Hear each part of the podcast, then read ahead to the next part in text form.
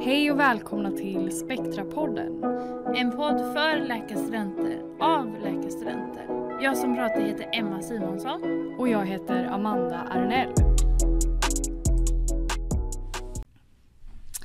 Okej, hej och välkomna till eh, Spektrapodden och det här första avsnittet som kommer handla om ångestsyndrom. Eh, och i det här avsnittet så försöker vi ge en liten överblick eh, för eh, men vad ångest är och sen kommer vi vidare avsnitt gå mer djupare in i de olika diagnoserna. Eh, för det är ju så att Ångestsyndrom är ett samlingsbegrepp för diagnoser som kan ge upphov till panikattacker. Och där finns paniksyndrom, agorafobi, GAD, alltså generaliserat ångestsyndrom, social ångest, specifika fobier, posttraumatiskt stresssyndrom, PTSD, samt eh, tvångssyndrom, OCD.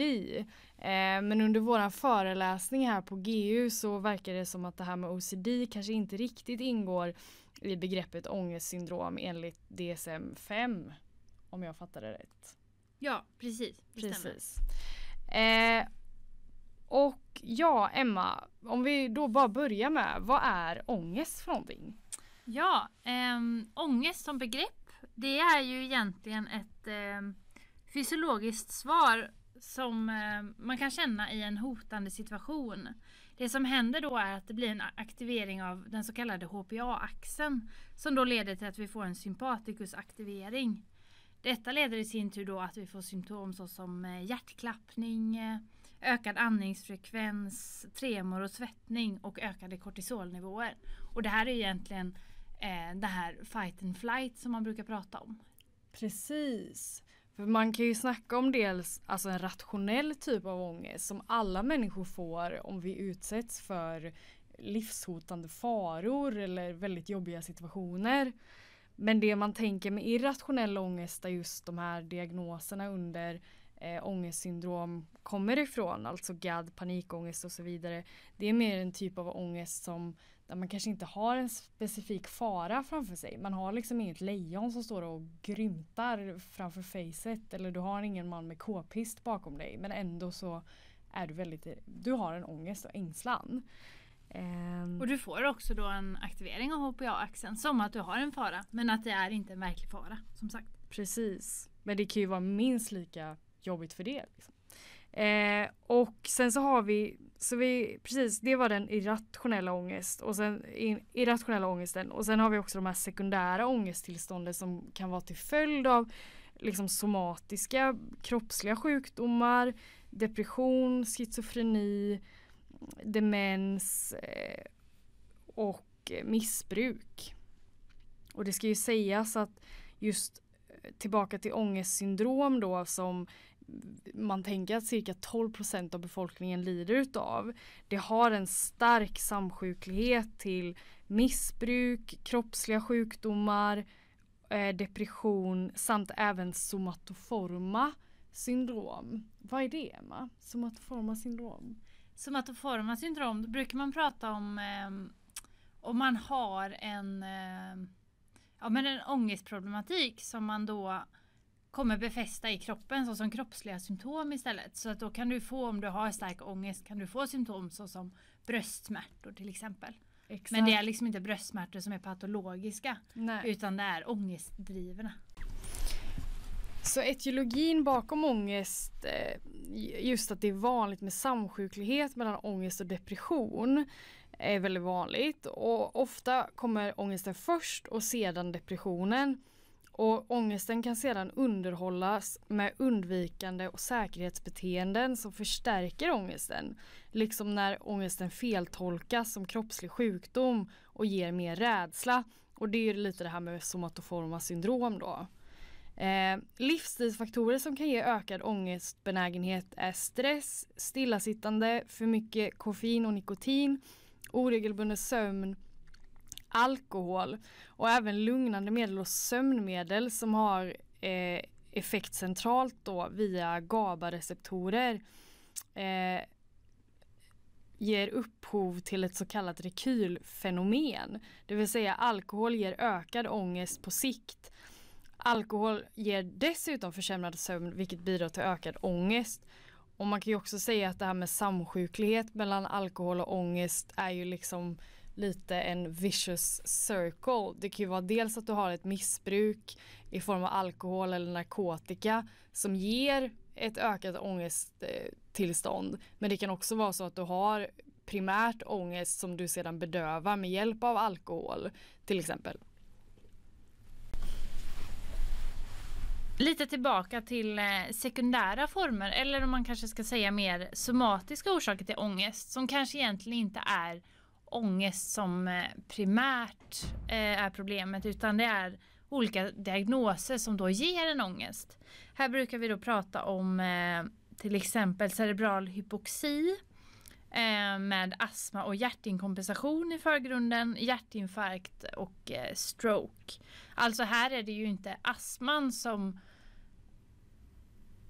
leder då till att vi får det är ju egentligen astman som leder till att vi får ångest eftersom Precis. det är väldigt ångestgivande att inte få luft. Och ja. samma sak om man har en hjärtinkompensation så är det ju egentligen hjärtinkompensationen som ger ångest för att vi får till exempel lungödem då. Ja.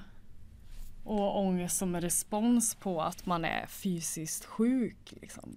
Ja men precis. Adrenalinpåslag och så. Andra eh, sjukdomar som man också kan nämna Eh, till exempel epilepsi, endokrina tillstånd såsom hypertyreos, hyperparatyroidism eller Cushings syndrom.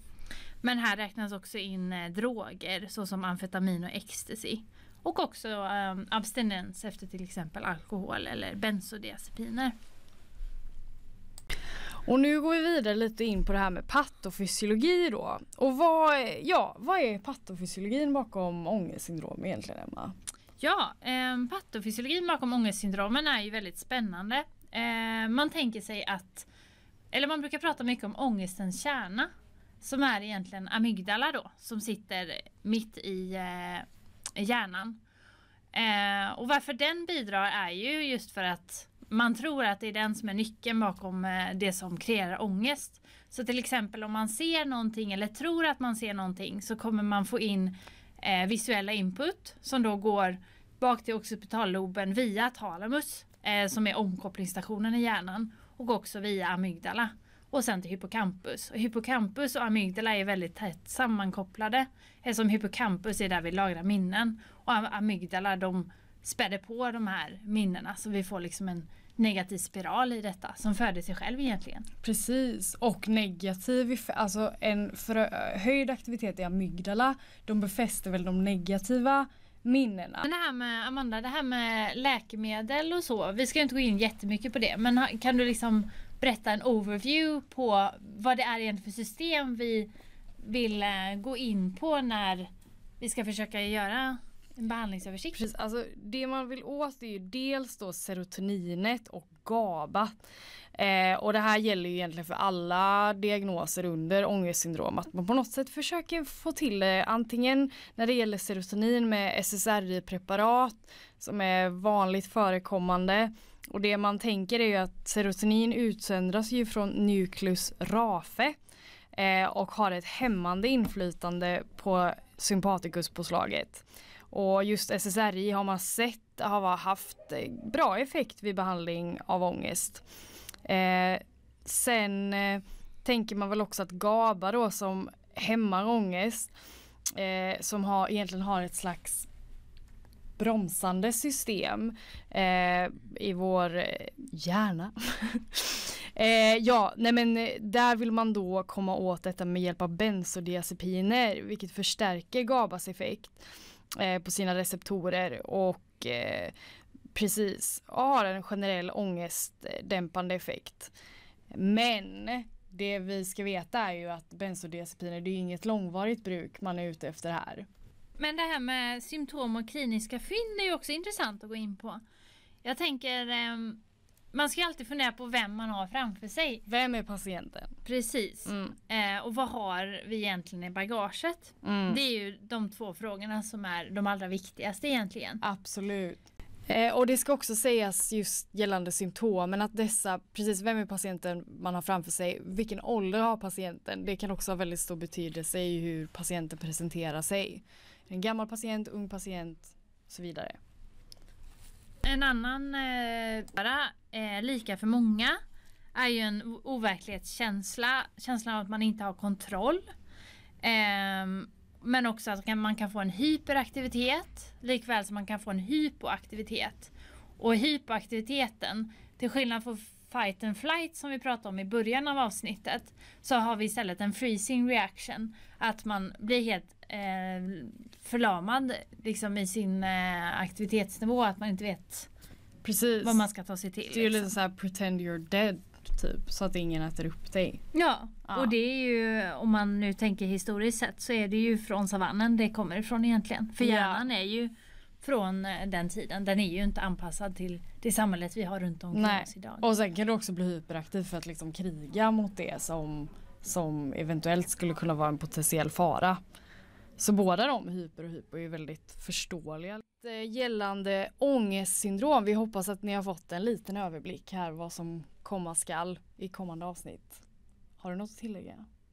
Ni kan ju alltid eh, eh, Ni kan ju alltid eh, säga till om ni tycker vi ska ändra någonting eller om ni har några synpunkter och följ oss gärna på vår Instagram.